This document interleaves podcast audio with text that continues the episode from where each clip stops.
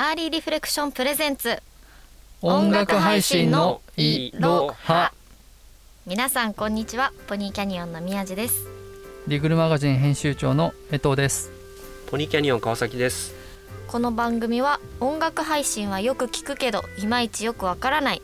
作り手側が知るべき音楽配信の基礎が知りたい。という声がどこからか聞こえてきたような気がしたので始めた音楽配信の基礎についてあれこれ語る番組ですということで第6回目のトークテーマはこちら。Spotify とは？今後もいろいろな DSP の特徴についても語っていけたらと思いますが今回は Spotify です。Spotify はい。もう様々ですよ僕らは。江藤さん大好きな Spotify です。まあプレイリストメディアですからね僕らは。あの Spotify がなければ成り立たないというような、えーメディアになってございます。うん。リグルマガジンはね。うん。確かに。じゃあ江藤さん Spotify ぜひ語ってください。でも笑いながら言っちゃう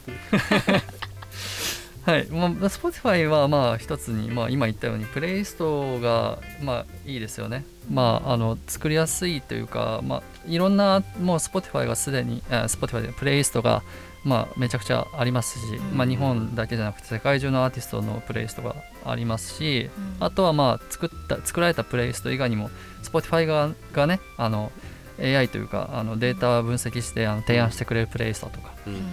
そういうのが、まあ、Spotify の一番の魅力だったりするのかなとは思います。うんはい。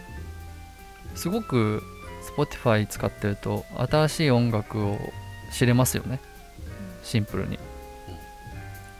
なんか、勝手に始まるじゃないですか、その曲の提案が。あの自分の聴いてたプレ曲が、あの聴き終わったら、うんなんか次の曲を勝手に提案してくれて、うんうんうん。なんかその曲に近い好きそうなのを入れてくれたりとか、うん。そういうことをしてくれるのであの自然にこう知らない曲が入ってくるというか、うん。あこれなんだろうっていうところが多く発生するのが Spotify のいいところだなと僕は思ってます。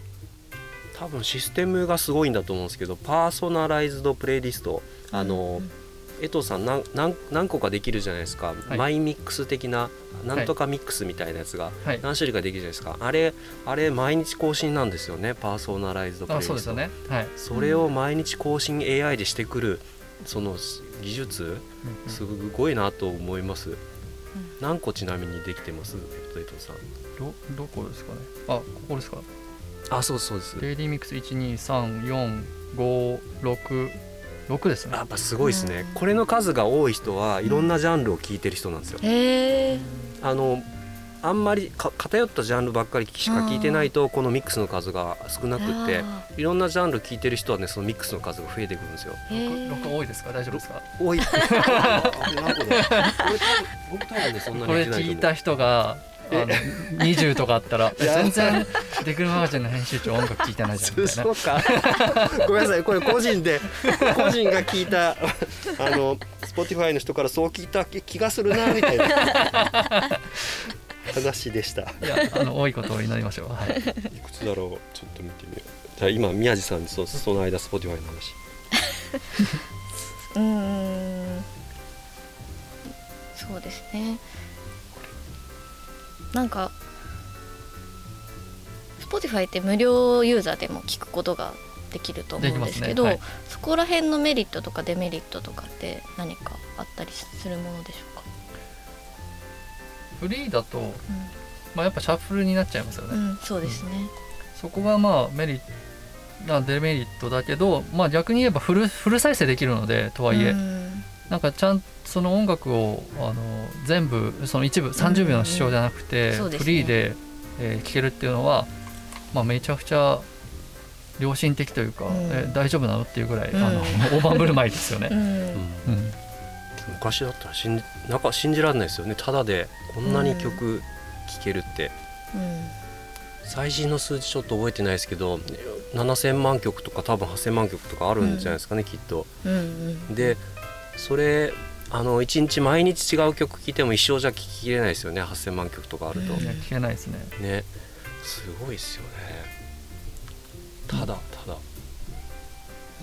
すごいですね。でかつまあ音楽の楽しみ方っていうかなんかあの年末にあのその人の視聴傾向みたいなのを、まあ、ユーザーに出してくれるじゃないですか、うんうん。今年あなたは何時間聞きました、うんでなうん。どういうジャンルを聞いててこのアーティストをよく聞きました、みたいなのもあるしうん。あのアーティスト側にもあなたはこの国でな何カ国で何時間聞かれましたっていうデータも出してくれるじゃないですか。ありますね。日本で一番聞かれたアーティストとか、はい。あ世界で一番聞かれた日本のアーティストとかねそういうの出ますよね。そういうのも出してくれるんで、なんかユーザーからもその今年はなんか思い出を振り返りながらシェアできるしアーティストもこんだけ聞いてくれてありがとうって、あのできるコミュニケーションがいいなと思ってて、うん。単純にそのあの音楽を聴くってだけじゃなくてコミュニケーションツールとして、うん。あのいろんな仕組みを用意用意してくれてるのはうん。すごくいいなとは思ってます。うん。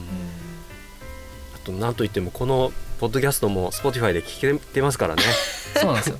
ポッドキャストつめちゃくちゃ力入れてる入から、れてますよね、はい。ね。うん。今後もなんか楽しみですよね。なんかこう曲の間に解説入れたりとかうん。できる機能が。あローンチする海外ではしてるんですかしね確かね。てるんですよね。日本はまだ出てないんですけど、「Show with the Music」っていうあそうです確かそうあの機能だったと思います。それが出てたらまたあ。あれですよね。いいですね。面白いことができますよね。このポッドキャストも曲かけることができますよ、うん。そうなりますよ。なりますよ。はい。なんとか聞いてくださいとか言えちゃうわけですよ。おおぽいさぽい。あのさっきというかあのこの間収録した2020年度のあのお 良かった曲みたいなのでおいいですね。知りません。っのていう時にこういう曲だったんですよっていうのが言えるようになるみたいな。うん素敵。こともできるようになるんですよね、今後、うんなると思います。はい、だからこう音楽を使ったコミュニケーションというような、えーうん。面でもすごく幅広く使える、えーアプリだなとうん。サービスだなとは思ってますね。ということでなんともうお時間になってしまいました。早いですね。今回早かった。音楽配信のいろは第6回はここまでです。お相手はポニーキャニオン宮地とディグルマガジン江藤とポニーキャニオン川崎でした。ままた次回。はい